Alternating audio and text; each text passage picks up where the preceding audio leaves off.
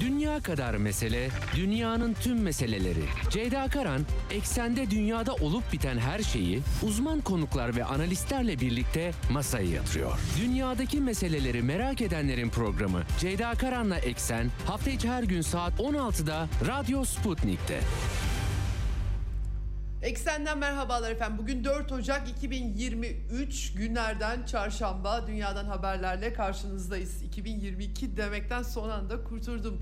Yeni yıla e, bir şekilde alışmak hakikaten epey bir zaman alıyor. Benim için böyle bir hafta sürüyor ama bu sefer 3. günde 2023 demeyi başardım. E, umarım yarın öbür gün devam eder. Bu eski yılı bir türlü unutamamak pek çok insanda görülen bir şey aslında bu.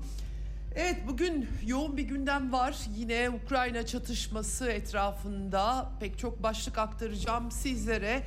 Ee, en başta e, Ukrayna Rusya arasında sahadaki kapışmalarla ilgili gelişmeler var. Makeyevka'da dün e, aslında pazartesi günde bir parça aktarmıştım. 1 Ocak'ta e, vurulan Makeyevka, Makeyevka'da bir teknik lise gibi okul gibi bir yerde ölen Rusya askerleri sayılarında artış var. Savunma Bakanlığı açıkladı. Rusya kamuoyunda da tartışmalar var. Ukrayna cephesinde de çok sayıda kayıp haberi geliyor ama orada pek tartışılmıyor diyebiliriz. Polonya Almanya, Avrupa'dan notlar var. Özellikle 2. Dünya Savaşı savaş tazminatları ile ilgili Polon, Polonyalılar Almanya'dan resmi yanıt almışlar, reddedilmişler ve oldukça öfkelenmiş gibi gözüküyorlar.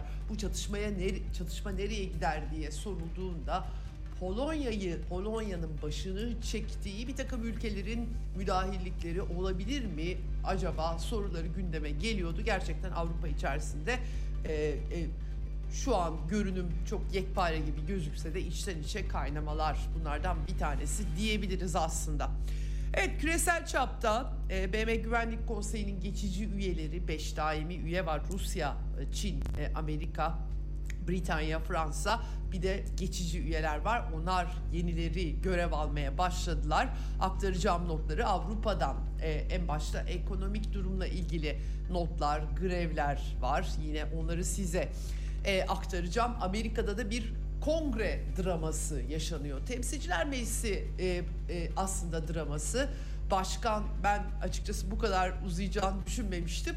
Daha çok çözülür zannetmiştim ama Cumhuriyetçiler artık temsilciler meclisinde çoğunluğu elde ettiler ve Kevin McCarthy çoğunluk lideri olması bekleniyordu ama 3 oylamada da kendi Cumhuriyetçi partilerinden yeterli oyu alamadı. Tam bir e, dram yaşanıyor.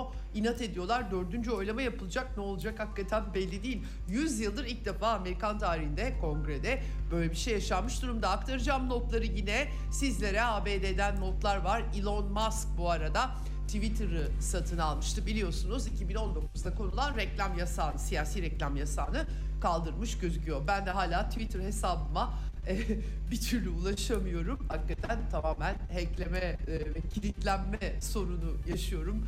E, başvurdum ama inşallah çözülecek 13 yıllık bütün tarihim bu Twitter hesabında. Kimse de giremiyor ama ben de giremiyorum. Dün e, Ümit Alan'la Twitter ve küresel siyaseti konuşmuş konuşmuştuk dinleyenler anımsayacaklardır. Evet, e, bugün gözümüzü Orta Doğu'ya ve Türk dış politikasına çevireceğiz. Dün e, Dışişleri Bakanı Çavuşoğlu Brezilya'da Lula'nın yemin töreni ve Pelé'nin cenazesinden dönüşte Suriye ile ilgili önemli mesajlar vermişti. Amerikan yönetimi Rusya, Türkiye, Suriye üçlüsünün e, bir yol bulma çabalarından çok memnun değil. Arka arkaya açıklamalar var. Ayrıca Suriye muhalefeti ki Çavuşoğlu e, Suriye, Türkiye ile birlikte hareket eden Suriye muhalefetiyle görüştü. Onların açıklamaları var ama öte yandan El-Kaide kanalından da e, tuhaf açıklamalar. Jolani'nin videosu yayınlandı. Bugün araştırmacı yazar Emir Aşnas konuğum olacak ve e, Rusya e, ara buluculuğunda Türkiye ve Suriye'yi nihayet bunca sene sonra barıştırma çabalarının girişimleri buna karşı Amerika'nın tepkisi buna karşı Amerika ile aynı konumda bulunan El-Kaide, e, Heyet Tahrir Şam ve e, Suriyeli muhaliflerin tepkilerini soracağım kendisinden. bütün bu gelişmeleri nasıl anlamak lazım? Amerikan yönetimi kendi haz etmediği işler konusunda biliyorsunuz herkes onların arzuladığı şekilde dünyayı görmek durumunda. Onları ne kadar baltalayabilir sorularına yanıt e, arayacağız. Emir Aşnaz'la konuşacağım. Ayrıca bunun dışında e, başka başlıklar da var tabii. Özellikle İsrail e, yeni hükümet, Netanyahu hükümeti, Ulusal Güvenlik Bakanı Ben Gvir daha dakika bir gol bir e, Mescid-i Aksa'ya giderek biraz ortalığı karıştırmış gibi gözüküyor. İran'dan da açıklamalar var. Hamaney'in başörtüsü kuralını vurgulamakla birlikte e, bu kurala uymayanları dinsiz ya da devrim karşıtlığıyla suçlamamak gerektiği yolunda dikkat çekici bir mesajı var. Birazdan aktaracağım e, sizlere. Evet başlamadan yine frekanslarımızı tekrarlayalım. İstanbul'dan 97.8, Ankara'dan 96.2, İzmir'den 91, Bursa'dan 101.4 ve Kocaeli'den 90.2 karasal yayın frekanslarımız ama bunun dışında Sputnik Türkiye'nin web sitesinde kulaklığı tıklarsanız rahatlıkla bizi Türkiye'nin diğer yerlerinden de dinleyebilirsiniz. Telegram hesabımız Radyo Sputnik, e, Radyo Sputnik'i arayıp search edip sonra da katılmanız, ekseni dinlemeniz için yeterli diyelim. Başlayalım eksene. Dünya kadar mesele, dünyanın tüm meseleleri. Ceyda Karan, eksende dünyada olup biten her şeyi uzman konuklar ve analistlerle birlikte masaya yatırıyor. Dünyadaki meseleleri merak edenlerin programı Ceyda Karan'la Eksen hafta içi her gün saat 16'da Radyo Sputnik'te. Evet şimdi Ukrayna sahasından başlayalım yine ne de olsa Ukrayna'daki çatışma bütün küresel gelişmeleri öyle ya da böyle etkiliyor. Ee, son olarak e, Rusya Savunma Bakanlığı e, bütün Donetsk bölgesinin güney hattında Ukrayna ordusunun saldırı girişimlerinin savuşturulduğu yönünde bir e, açıklama yapmış durumda. Bahmut Artemovsk gününde Wagner güçleri Rusya ile Rusya'nın e, orada etkili onların ilerleyiş savunma hatlarını kırdıklarına dair haberler var. Neden bu kadar zorlandıkları sorulduğunda da 500 savunma hattı kurulmuş. Yani Ukrayna ordusu tabii orası aslında önemli. Kramatorsk, Slavyansk, Donetsk'in Ukrayna kontrolünde kalan bölgesi 2014'te Kiev darbesinden sonra Minsk anlaşması yapıldıktan sonra Merkel'in dediği gibi Ukrayna ordusu güçlendirilmek için kullanıldığında orası bir e, büyük bir tırnak içerisinde kaleye çevrilmişti. Ukrayna ordusunun en önemli savunma hatları orada var. Bu hatlar anlaşılan o Rusya Federasyonu güçlerinde e, zorlanmasına sebebiyet veriyor. E, sert çarpışmalar olduğu anlaşılıyor. Sivastopol'da bu arada iki İHA vurulmuş. Ukrayna ordusu da İHA e, kullanıyor anlaşılan o ki vali açıklamayı yaptı bu konuda ama bir hasar vermediği daha önce Sivastopol'da da küçük çaplı hasarlar limanda meydana gelmişti. Ee, Rusya'nın füze saldırıları Zaporojye e, şehrinde e, yine enerji hatlarını hedef aldığı bilgileri aktarılıyor ve e, daha büyük e, enerji altyapısını özellikle ordunun kullandığı altyapıyı vurmaya hazırlandığı yolunda açıklamalar e, geliyor. Asıl Rusya kamuoyunda tabii özellikle Telegram kanallarında e, da konuşulan yılbaşı gecesi 1 Ocak'ta Makayevka'daki Ukrayna saldırısı 6 e, HIMAR Amerika'dan alınan HIMARS'larla çok namlulu roket atarlarla yapılan saldırıda iki e, sistemin düşürüldüğü, dördünün e, orada geçici olarak konuşlanan Rusya birliklerini hedef aldığı aktarılmıştı. Rusya Savunma Bakanlığı 63 askerin hayatını yitirdiğini duyurmuştu. Ama enkazla ilgili çalışmalardan sonra kayıpların sayısının 89 olarak açıklandı. E, ve e, daha dikkat çekici olan tabii ki e, askeri birliğin e, cep telefonlarıyla temas kurmasından tespit edildiği yolunda e, Savunma Bakanlığı'nın yaptığı açıklama. Ben Temmuz ayında Donbas'a gittiğimde sahada, cephede, e, Severodonetsk, Lysychansk'ta e, biz e, dolaşmaya fırsatı bulmuştum ve orada kesinlikle cep telefonu kullanılmasına izin verilmiyor. Çünkü çatışma sahası bu şekilde. Ee, e, burada anlaşılan herhalde 1 Ocak olmasından ötürü oradaki genç askerlerin cep telefonu kullanmasıyla bağlantılı olduğu anlaşılıyor. Bunu da e, Rusya yetkilisi açıklamış durumda. E, çok sayıda tartışma var. E, bu arada e, hayatlarını yitirenler için matem etkinlikleri yapılmış gözüküyor. E, e, özellikle Samara ve Tolyatti bölgelerinde Rusya'nın e, etkinlikler yapılmış. Rusya Federasyonu lideri bu olayla ilgili e, komiteden rapor da istemişti. Bunu da e, biliyoruz ve Rusya'da e, bu tartışmalar devam ediyor ama enteresan olan mesela hakikaten dikkatimi çekiyor benim. Biraz da bu Makayevka saldırısına misilleme yapılmıştı. Duruş e, Kovka aktarmıştım dün size. Orada da Ukrayna askerlerinin e, en az 120'sinin hayatını yitirdiği söyleniyor ama Ukrayna Telegram hesaplarında kendi askerlerinin kayıplarıyla ilgili pek fazla bilgi bulmak mümkün değil. Öte yandan da Makayevka ile ilgili 400 Rusya askeri öldü şeklinde bir takım yayınlar yapılıyor açıkçası. Ben e, bu çatışmanın başından bu yana Ukrayna e, tabii ki bilgi verdikleri bilgilere baktık bakmakla birlikte çok da itibar edemiyorum çünkü yalan çıkıyor. E, Rusya tarafının kaynaklarını hepsi bu arada tamamen Kremlin'e bağlantılı değil. Bunları çok daha hatalar, sevaplar daha çok tartıştıklarında açıkçası görmek mümkün. Özellikle Telegram üzerinden farklı hesaplar var görmek mümkün. Evet e, böyle bir çerçeve var. Rusya liderliği bu arada harekata katılan askerlere ek sosyal garantiler e, kararnamesi imzaladı Vladimir Putin. Bir de meşhur Sirkon e, roketleri ile donatılmış bir gemi Amiral Gorshkov gemisi de e, fırkateyn daha doğrusu suya indirildi. Bu gemi e, Atlantik, Hint Okyanusu ve Akdeniz'i geçerek uzun bir yolculuğa çıkıyor. Tatbikatlar da yapılacağı anlaşılıyor. Bunun e, töreninde e, konuşmalar yapıldı. Potansiyel dış tehditlerle ilgili Rusya Federasyonu açısından. Ayrıca e, bu tabi zirkon sistemleri de önemli e, sistemler.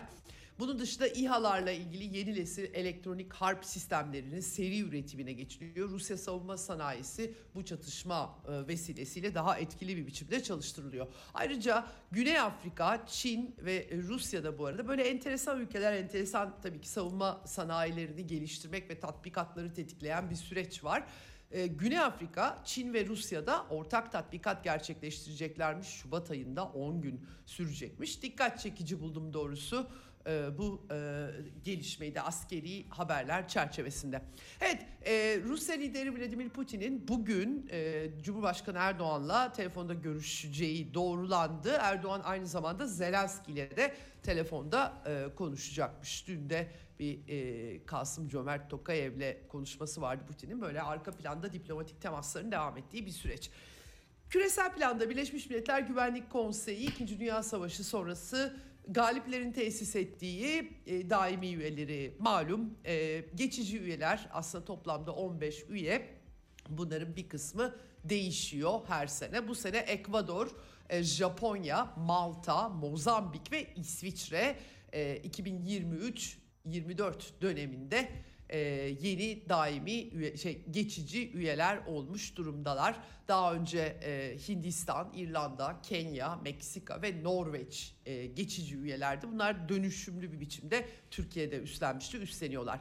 Rusya Dışişleri Bakanı Sergey Lavrov'un e, aslında bunu daha e, başka bir programda daha detaylı da işlemek lazım. The Great Game e, Rusya televizyonunda böyle bir program var. Orada e, dikkat çekici açıklamaları var. Bu krizin gidişatıyla ilgili hakikaten e, bu başka buradan nereye gidebilir şeklinde daha genişlemesi. Tabii Amerikan kamuoyunda çok e, batı e, kamuoyunda çok derinlikli tartışılmıyor belki seçenekler ama pek çok şeyde gündeme taşınıyor.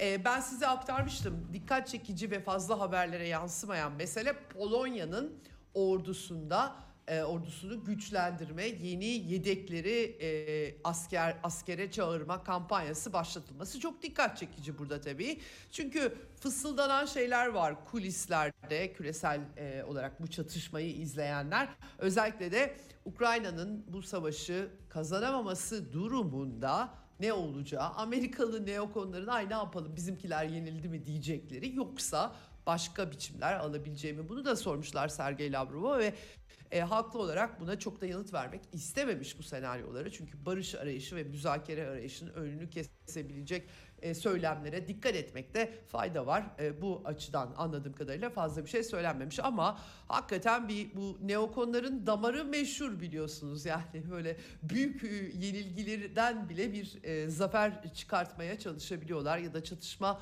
tıpkı Suriye'de olduğu gibi düşünün. İkinci Dünya Savaşı toplasanız işte 6 sene sürdü. Suriye'de bir türlü inatlarından vazgeçmiyorlar. Neredeyse 12. senesine girecek ve hala e, ısrar ediyorlar. Birazdan konuşacağız. Dolayısıyla Afganistan'dan çekilme dahil olmak üzere mağlubiyetlerle ilgili herhangi bir ders çıkartıldığını söylemek çok mümkün değil. Ukrayna çatışmasında da Ukrayna tarafı zaten NATO olmasa Amerikan silahları e, ma, e, Avrupa Birliği mali desteği vesaire olmasa zaten bu şekilde ilerlemezdi ama e, yenilgiden ne çıkacağı dolayısıyla hepimizin sorduğu bir soru haline geliyor ve ayrıca Polonya'nın böyle ordu ordu kampanyası, asker alma kampanyası yürütmesi gerçekten çok dikkat çekici e, bir e, durum.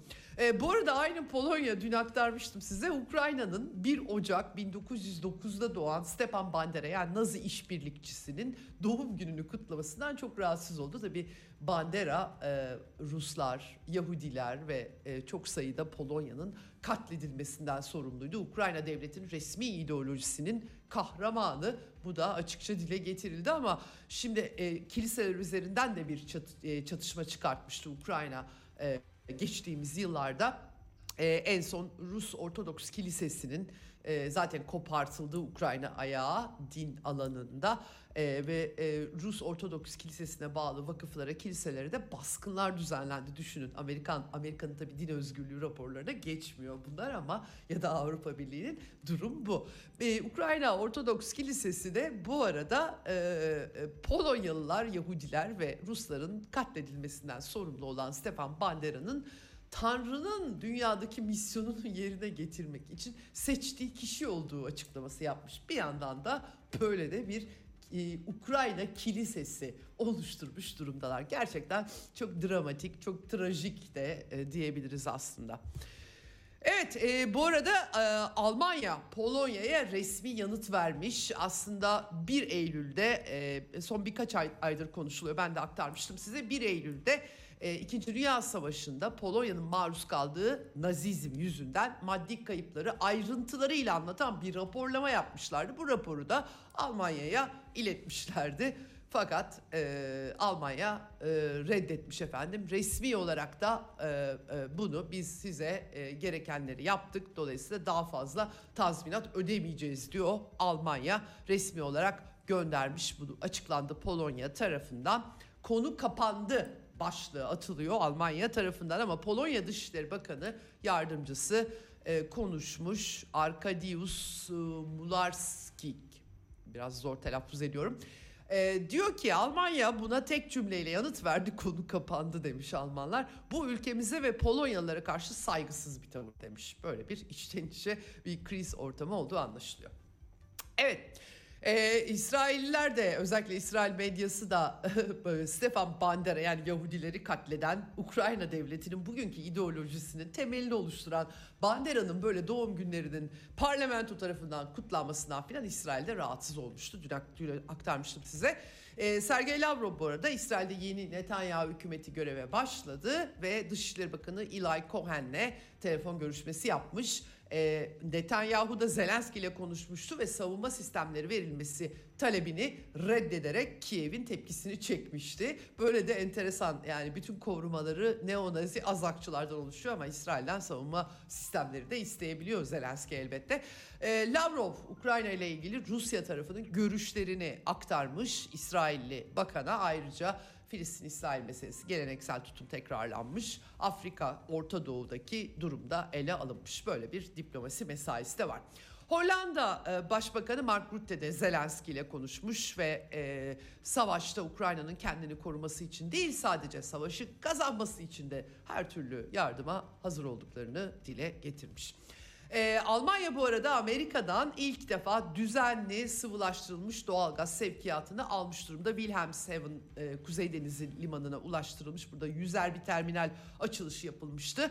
Olaf Scholz tarafından. E, tabii önlemler alınıyor. Bu sene depolar kısmen doluydu. Dolayısıyla e, asıl sıkıntının seneye ve bir sonraki eğer bu kriz uzarsa çıkacağı düşünülüyor. E, Batı'nın da Rusya'ya açtığı ekonomik savaşta devam ediyor. Hatta Bloomberg'e bakılırsa Rusya'nın varlıklarını dondurup Ukrayna'ya harcama yani onun parasını alıp öbürüne harcama gibi kendileri biliyorsunuz büyük bir yargı makamı onlar istedikleri zaman istedikleri hükümeti beğenmedikleri hükümet hakkında hüküm kesebilirler Suriye'de olduğu gibi. Dolayısıyla burada da paraları alırız istediğimiz gibi harcarız diyebiliyorlar. Evet, e, İsveç Başbakanı bu arada o da Fransa'yı ziyaret etmiş. Paris'te Elize Sarayı'nda Emmanuel Macron'un konuğu olmuş. Bir an önce NATO'ya e, katılmak için katılmaya çalışıyoruz vurgusu yapmış. Fransa destekliyor tabii ki ama Türkiye ve Macaristan var. Macaristan bu ay sonunda 23'ü gibi meclis açılınca büyük olasılıkla onay verecek. Türkiye ne yapacak onu hep beraber göreceğiz. Ee, Ukrayna'nın zaferi Avrupa ve tüm dünya için esastır, varoluşsaldır diye de vurgu yapmış İsveç Başbakanı. Sosyal Demokrat İsveç, banderist ideolojinin e, hakimiyeti altında katliamcı liderlikleri e, gayet güzel doğum günlerini kutlayıp e, söylemler e, saçan bir hükümeti e, rahatlıkla destekleyebiliyor. Gördüğünüz gibi böyle bir e, üstelik bir de yenmesi lazım falan şeklinde aktarıyorlar. Çünkü onların kamuoylarında ya kardeşim ne yapıyorsunuz diye soran pek şey kimse gözükmüyor. Evet e, ama tabii ekonomide sıkıntılar var. Britanya'da milyonlarca düşük gelirli hane hükümetten mali yıl boyunca e, 900 sterlin yaklaşık 1080 e, civarında dolar destek alacak. Emeklilik Çalışma Bakanlığı açıklamış. Grevler devam ediyor. E, yeni yılda e, demiryolu çalışanlarının grevleri var. E, 40 bin demiryolu çalışanı e, 48 saatlik grevle başlamış durumda yılın ilk haftasına yüzde beş, yüzde dört zam teklifleri var. Tabii bunları reddediyorlar. E, maliyeye yük olarak görüyorlar. Her yerde maalesef aynı şeyler oluyor.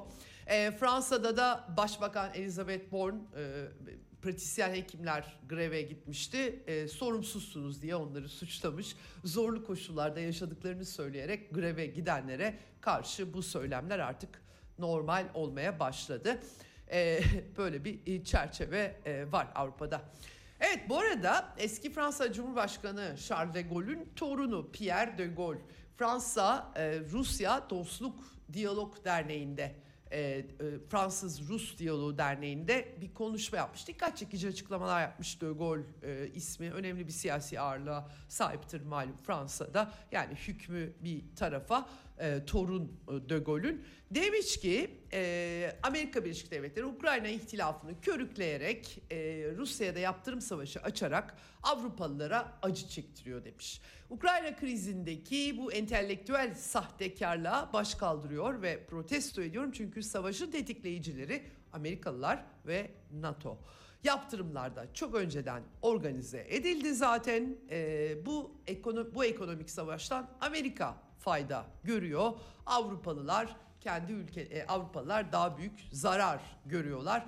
Bu Merkel de bu çatışmayı Almanya lideri olarak bilerek körükledi 2014'te Kiev'de yaşanan darbenin ardından aşırı milliyetçilerin güç kazanmasını destekledi diye dikkat çekici bir değerlendirme yapmış. Evet Ukrayna dosyasını bilenler zaten Victoria Nuland'ın operatörlüğünde Kiev'de darbeyle banderacılarında etkin rol oynadığı bir darbeyle iktidarı ele geçirmeleri, Donbas'ta Donetsk ve Lugansk'ın bunu kabul etmemesi iç savaş çıkmasını hatırlayacaklardır. Ee, sonra Minsk anlaşmaları yapıldı ama onu da öğrendik ki zaten Angela Merkel BM onayı dahil olmak üzere uygulansın diye yapmamışlar Ukrayna ordusuna. Zaman kazandırmak için yaptıklarını Merkel açıkça Die Zeit dergisine söyleşisinde, gazetesine söyleşisinde ifade etmişti. Bunu da sonra e, François Hollande dönemin Fransa Cumhurbaşkanı sözde sosyalist diyeceğim açıkçası pek sosyalizmle alakası yok. O da e, ifşa etmişti. Dolayısıyla artık somut olarak biliyoruz bunları. Evet Şimdi Avrupa'yı bırakalım, Amerika'ya bakalım. Kongrede ilginç bir drama oynanıyor. Hakikaten çok dikkat çekici. Ben bu kadarını kestirememiştim. Hani Cumhuriyetçiler kol kırılır, yen içinde kalır deyip Kevin McCarthy'yi çoğunluk lideri seçerler diye düşünmüştüm. 8 Kasım'da ara seçimler yapıldı. Cumhuriyetçiler epey zorlandılar. Ama temsilciler meclisinde bir şekilde çoğunluğu elde ettiler. Fakat çoğunluk lideri seçemiyorlar ve 100 yıllık tarihlerinde ilk defa meclis başkanını seçemiyorlar. Meclis başkanını seçemedikleri için gündem oluşturamıyorlar. Böyle bir kriz var.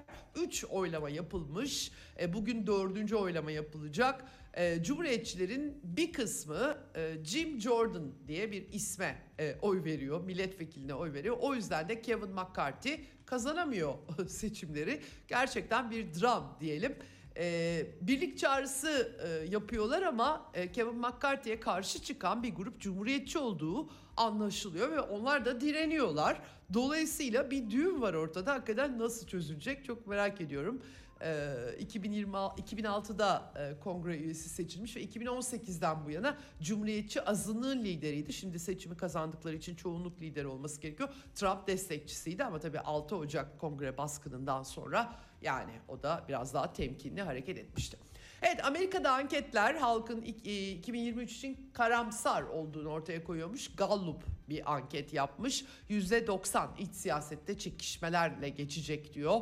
%79 ekonomik zorluk yılları yılı olacak bu yıl diyor. Güvenlik açısından sorunlu görülüyor. Gerçi demokratlar biraz daha umutlular anladığım kadarıyla. Uluslararası ilişkilerde de Gallup'un anketine göre Amerikalıların %63'ü Amerika'nın dünyadaki gücünün gerileyeceğini, gerileyeceğini düşünüyormuş. %73'ü Çin'in yükseleceğini düşünüyor. %64'ü Rusya'nın da gücünün azalacağını düşünüyormuş Gallup'un e, anketine göre. Bir de Wall Street Journal'da aynı zamanda e, bütün bu e, ekonomi uzmanlarıyla e, e, bir anket düzenlemiş. Onların da üçte ikisi e, tabii faizleri arttırıyor FED enflasyonla mücadele için. Bu faiz artışı yüzünden e, işte küçük bir büyümenin çok sınırlı kalması ve bir resesyon bekliyorlar. Gerçi kontrol altında bir resesyon bekledikleri anlaşılıyor Wall Street Journal'ın anketinde ama böyle bir beklenti var. Kripto varlıkların tartışmaları var Amerika'da. Bankalara, e, bankacılık kuruluşları, düzenleme kuruluşları bu konuda uyarılarda bulundu. En son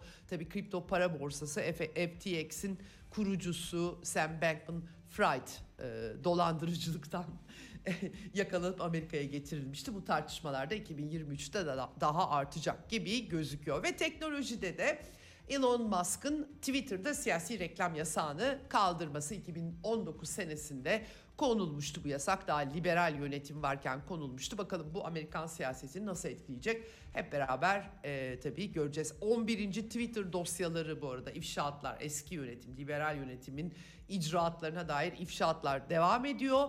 Dün konuştuğumuz konu 11. Twitter dosyalarında Amerika'da e, Amerikan makamlarının 250 e, bin hesabın kapatılmasını talep ettikleri Twitter'dan e, yazıldı. Serbest gazeteci Matt Taibbi tarafından bir takım bağımsız gazeteciler bu dosyaları açıklıyorlar. Bu çıkmış e, durumda efendim.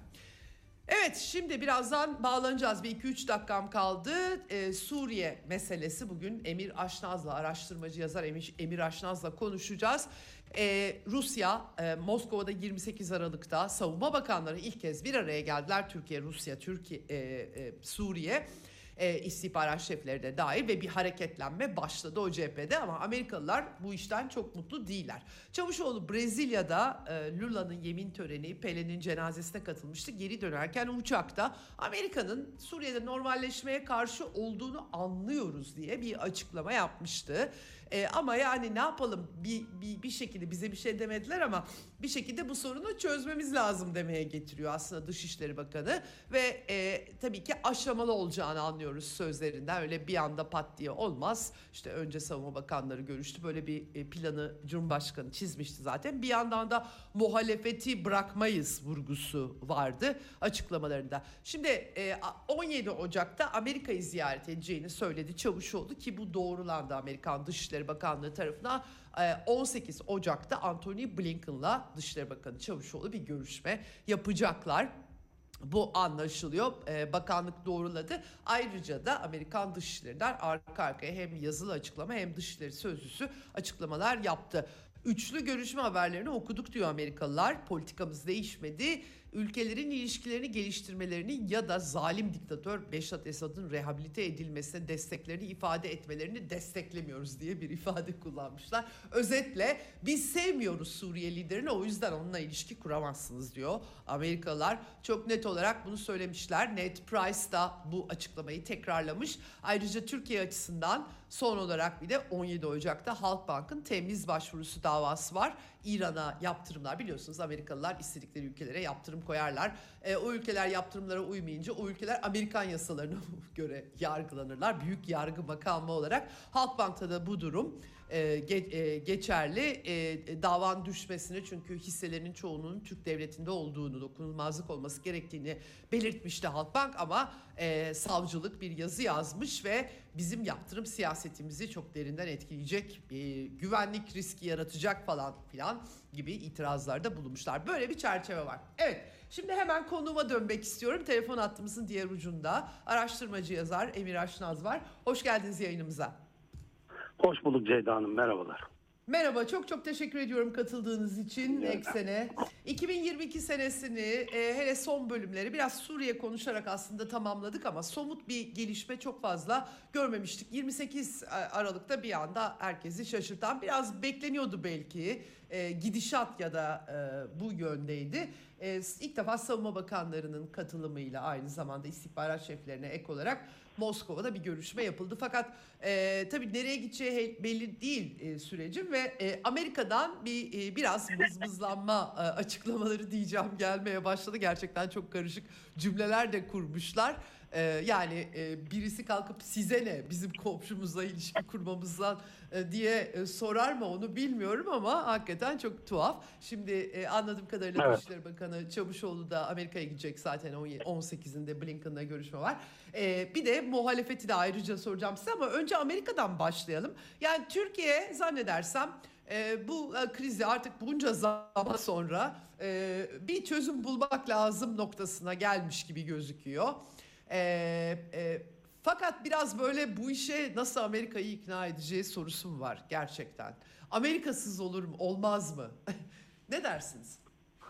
Evet, doğru. Aslında yani bir anlamda e, e, Dışişleri Bakanı'nın 17 Ocak'ta önce aslında birkaç gün önce e, sadece kendisi tarafından açıklanan işte e, ikinci yarısında Ocak ayının ikinci yarısında e, e, Suriye Dışişleri Bakanı'yla beraber bir araya Evet. gelebiliriz. Tabii Lavrov'la beraber açıklamasından sonra ki bu daha bildiğim kadarıyla Rusya tarafından e, da ama Suriye tarafından hiç teyit edilmiş bir bilgi değil ama bu açıklamayı Evet. Türkiye'nin Dışişleri Bakanı yaptı. Şimdi bu açıklamayı yaptıktan sonra da 17 Ocak tarihinde e, Amerika'ya gidecek oluşu tabii ki manidar. Yani burada Amerika'yı bir şekilde Türkiye'nin kendisinin Amerika ile ve Batı İttifakı ile ilişkileri kapsamında ve Suriye'de bugüne kadar yürüttüğü ve halen de aslında yani sadece Rusya ile değil e, Amerika ile de yürüttüğü işbirliği çerçevesinde bir şekilde Amerika ile olabildiğince anlaşarak ve Amerika'yı ikna ederek yürümek istediğine dair e, bir işaret olarak görmek lazım.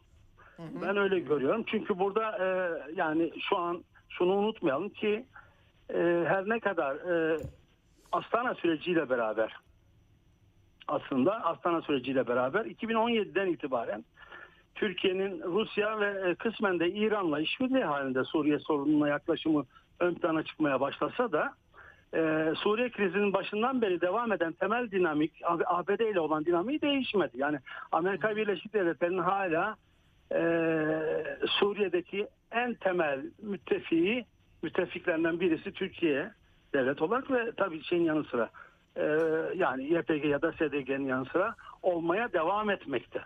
Dolayısıyla ayrıca Türkiye'nin Batı İttifakı içindeki NATO içindeki yeri açısından da düşünüldüğünde yani bu, bunu Amerika'yla e, her ne olursa olsun sonuna kadar Amerika'yla e, anlaşma halinde veya belirli bir uzlaşı halinde sürdürmek isteyeceği açık.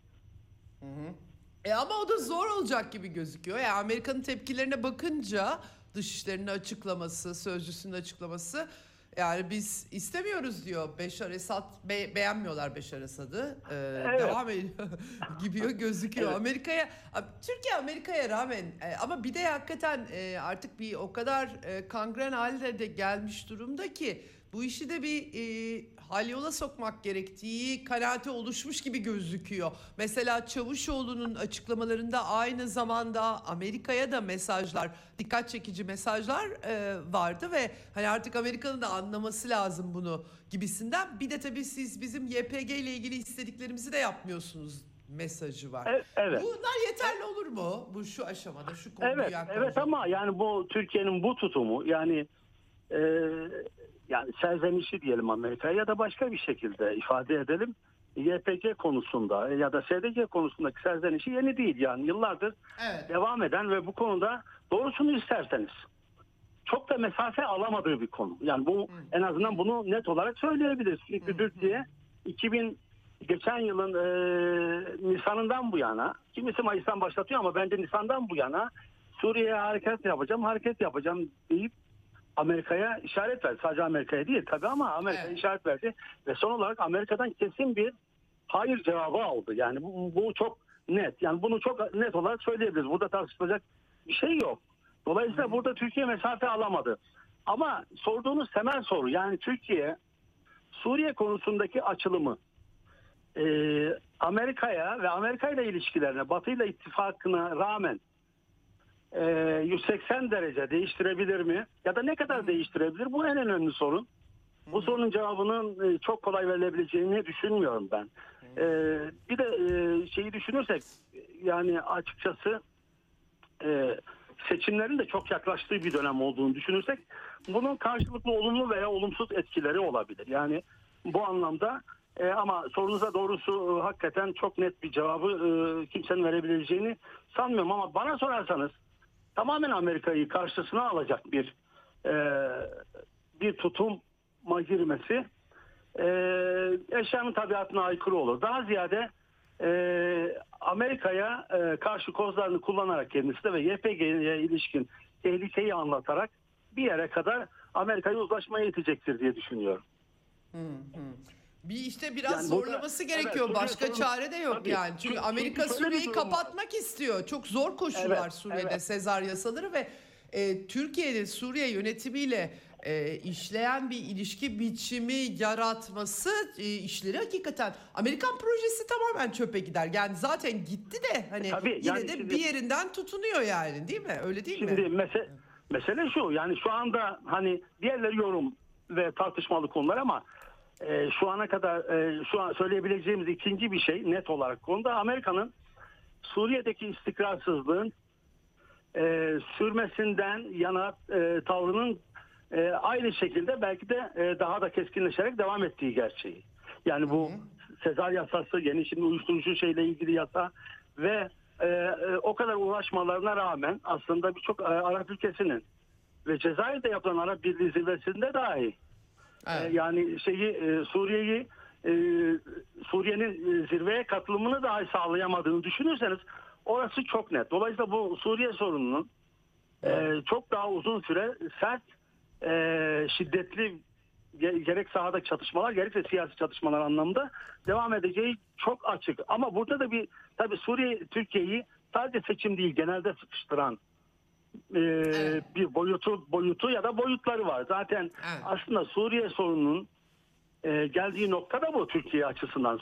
Artık Suriye meselesi Türkiye açısından e, Türkiye devleti açısından yani devleti oluşturan e, bloklar ve hakim sınıflar her kim ise tüm açısından artık e, üstlenilmesi e, ve tahammül edilmesi zor bir duruma geldi. Zaten biraz da tabi burada Rusya'nın baskısı da olsa Türkiye'nin e, Suriye ile e, uzlaşmaya daha doğrusu yakınlaşmaya ve diyalogla bir şeyler yapmaya e, bu kadar istekli görülmesinin temel nedeni de bu. Böyle bir e, zor çok zor bir durum var. Evet. Peki bu zor duruma bir de muhalefet e, tuz biber ekiyor. Tabii bunu unutmamak gerekiyor. Türkiye iç politikasında da çok tartışmalı elbette bu. Enteresan bir biçimde e, aslında enteresan değil. Herhalde normal karşılamak lazım. E, Amerikan yönetimi El-Kaide ve Heyet Tahrir Şam'la aynı pozisyonda yer alıyor gibi. Jolani'nin e, videosu var. Doğru. E, bir yani Suriye çatışmasını yakından izleyen e, insanlar olarak şaşırmıyoruz biz tabii Amerika'nın El-Kaide ile e, hareket ettiğini biz e, WikiLeaks yazışmalarında o dönemin Dışişleri Bakanı Hillary Clinton'a bu dönemin e, Ulusal Güvenlik Danışmanı Jake Sullivan'ın El-Kaide Suriye'de bizim yanımızda diye yazmasından biliyoruz. Dolayısıyla Evet. bu anlamda şaşırtıcı değil. E, ama bir de Suriye muhalefeti var. Tabii Türkiye'nin daha fazla desteklediği söylenen. Onlardan da sanki biraz Türkiye'nin yanında duruyormuş gibi açıklama gördük. Ne dersiniz? E, bu denklemin o, o puzzle'ın o parçasını nereye oturtmak lazım? Şimdi bu puzzle da tabii sorunun bir parçası. Yani bir uzantısı. Türkiye açısından baktığın zaman. Ama belki önce şunu söyleyelim. Şimdi orada tabii e, Türkiye'nin e, açıkçası biraz e, e, en azından bu kadar erken olması sürpriz oldu. E, resmi olarak bakanlar seviyesinde e, de e, bir toplantı yapması e, çok kişiyi şaşırttı. Yani Evet. bu beklenen bir şeydi. Üzerinde çalışılan bir konuydu. Zaten daha evvel de çok konuştuk. 2019 e, ocağındaki Moskova'daki toplantı sırasında e, toplantı sonrasında e, Putin ve Erdoğan tarafından zaten basın toplantısında bu Türkiye ile Suriye arasında diyaloğun başlaması gerektiği bunun Adana mutabakatına dayanabileceği falan konuşuldu. Yani yani en az hani kamuoyuna mal olmuş şekilde en az 4 yıllık bir süreçten bahsediyoruz. Ama bu kadar çabuk doğrusu hakikaten beklenmiyordu. Belki de burada e, seçimlerin hızlandırıcı etkisi var diye düşünmek lazım. Ama ikincisi şöyle bir şey diyebiliriz. Yani şimdi tepkiler farklıydı dedik. Şimdi El-Kaide'nin tepkileri ben bir kısmını çevirdim ama konuşmasını e, Culani'nin yani e, Heyet Tahrir Şam liderinin ve orada kullandığı terminoloji ve söylemler onu çoğunlukla çevirmedik. Dediğiniz gibi Dışişleri Bakanlığı sözcüsünün Amerika'nın dün yaptığı e, konuşmadaki terminolojiye çok benziyor. Bu aslında Türkiye'nin e, bu krizin ilk yıllarında kullandığı ve halen e, Türkiye'ye bağlı muhalefetin kullandığı terminolojiye de çok benziyor ama buradaki çarpıcı benzerlik açıkçası hani ABD'nin kullandığı terminolojiyle e, El Giuliani'nin kullandığı terminolojinin çakışması üstünde. Şimdi bu böyle tabii biraz üstü kapalı tehdit de etti. Yani e, biz devam edeceğiz dedi falan. Ama ben tabii bu bu ne, gücü oranda yapabileceği bir şey. Şimdi Türkiye'nin e, Türkiye'ye bağlı muhalefetin tepkisine gelince açıkçası. Şimdi orada kabaca bu muhalefeti ben e, daha doğrusu Türkiye'nin e, Türkiye'nin etkisindeki ya da Türkiye'ye bağlı e, grupları iki gruba ayırarak etmek gerektiğini düşünüyorum. Birincisi yani Suriye Milli Ordusu içindeki grupları e, söylüyorum. Birincisi bu Türkiye'ye doğrudan bağlı örgütler var. Yani bunlar aslında Suriye Milli Ordusu içinde görünüyor ama bu Suriye Milli Ordusu'nun da sözüm ona bir e, Suriye Geçici Hükümeti içindeki bir savunma bakanlığına bağlılığı var ama bunlar lafta var. Bunlar doğrudan Türkiye ne derse onu yapan örgütler. E, ve bunların yani bu bir e, yani son derece net bir şekilde ortaya çıktı son birkaç aydır. E, ve bunların e, bu örgütlerin de çoğunluğunun yani silahlı insanların değil ama e, yönetiminin çoğunluğu Türkmenlerden oluşuyor. Bu bir vaka. Şimdi burada ben e, çok fazla bir e, sorun e, olmayabileceğini, Türkiye'nin bunları razı etmekte çok büyük sorunla karşılaşmayacağını ve bunun daha kolay olabil- olabileceğini düşünüyorum.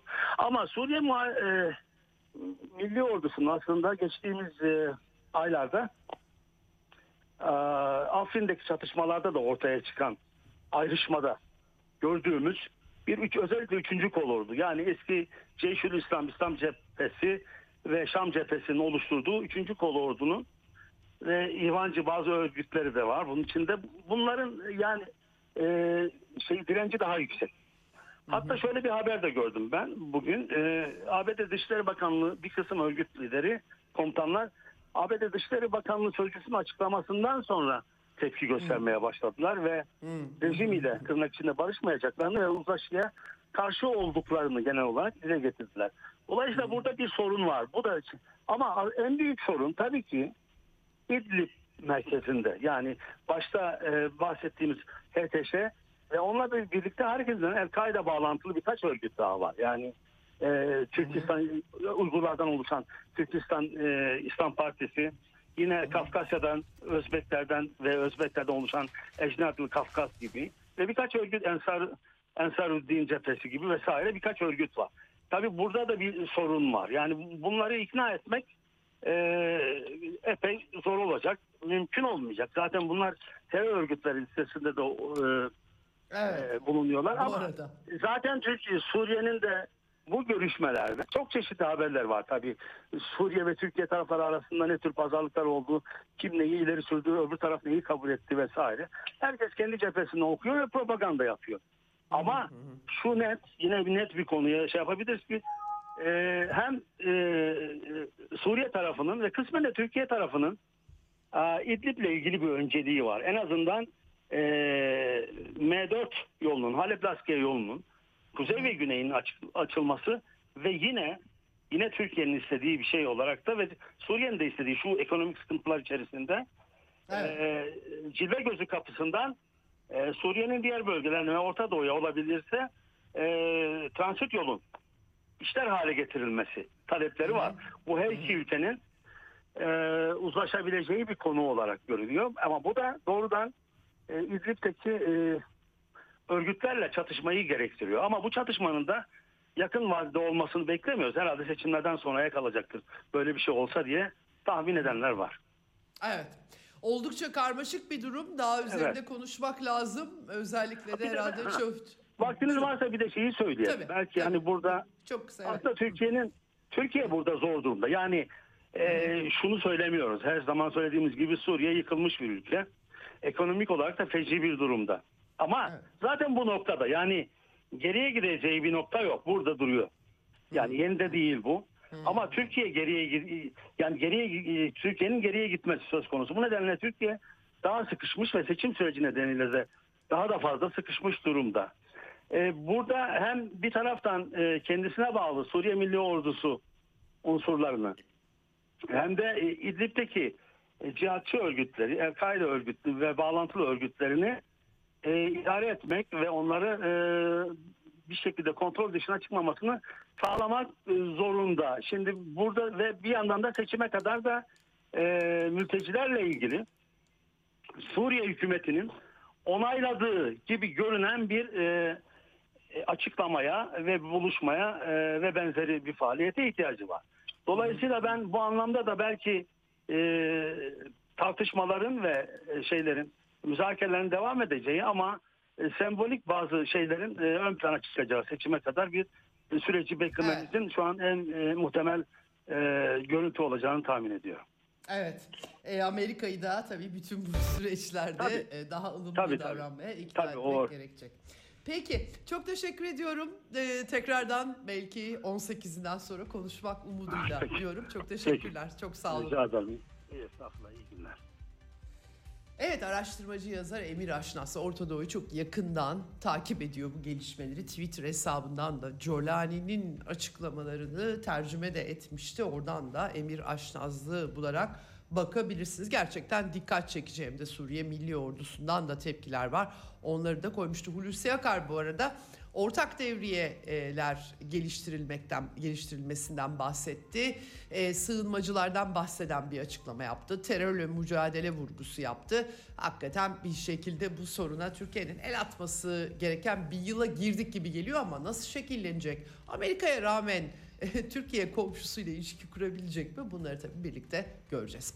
E, bunun dışında tabii Filistin meselesi İsrail'de Netanyahu hükümeti göreve başladı. Ulusal Güvenlik Bakanı Ben Givir Mescid-i Aksa'ya ilk iş olarak gitti ve e, ortalık biraz karışmış gözüküyor.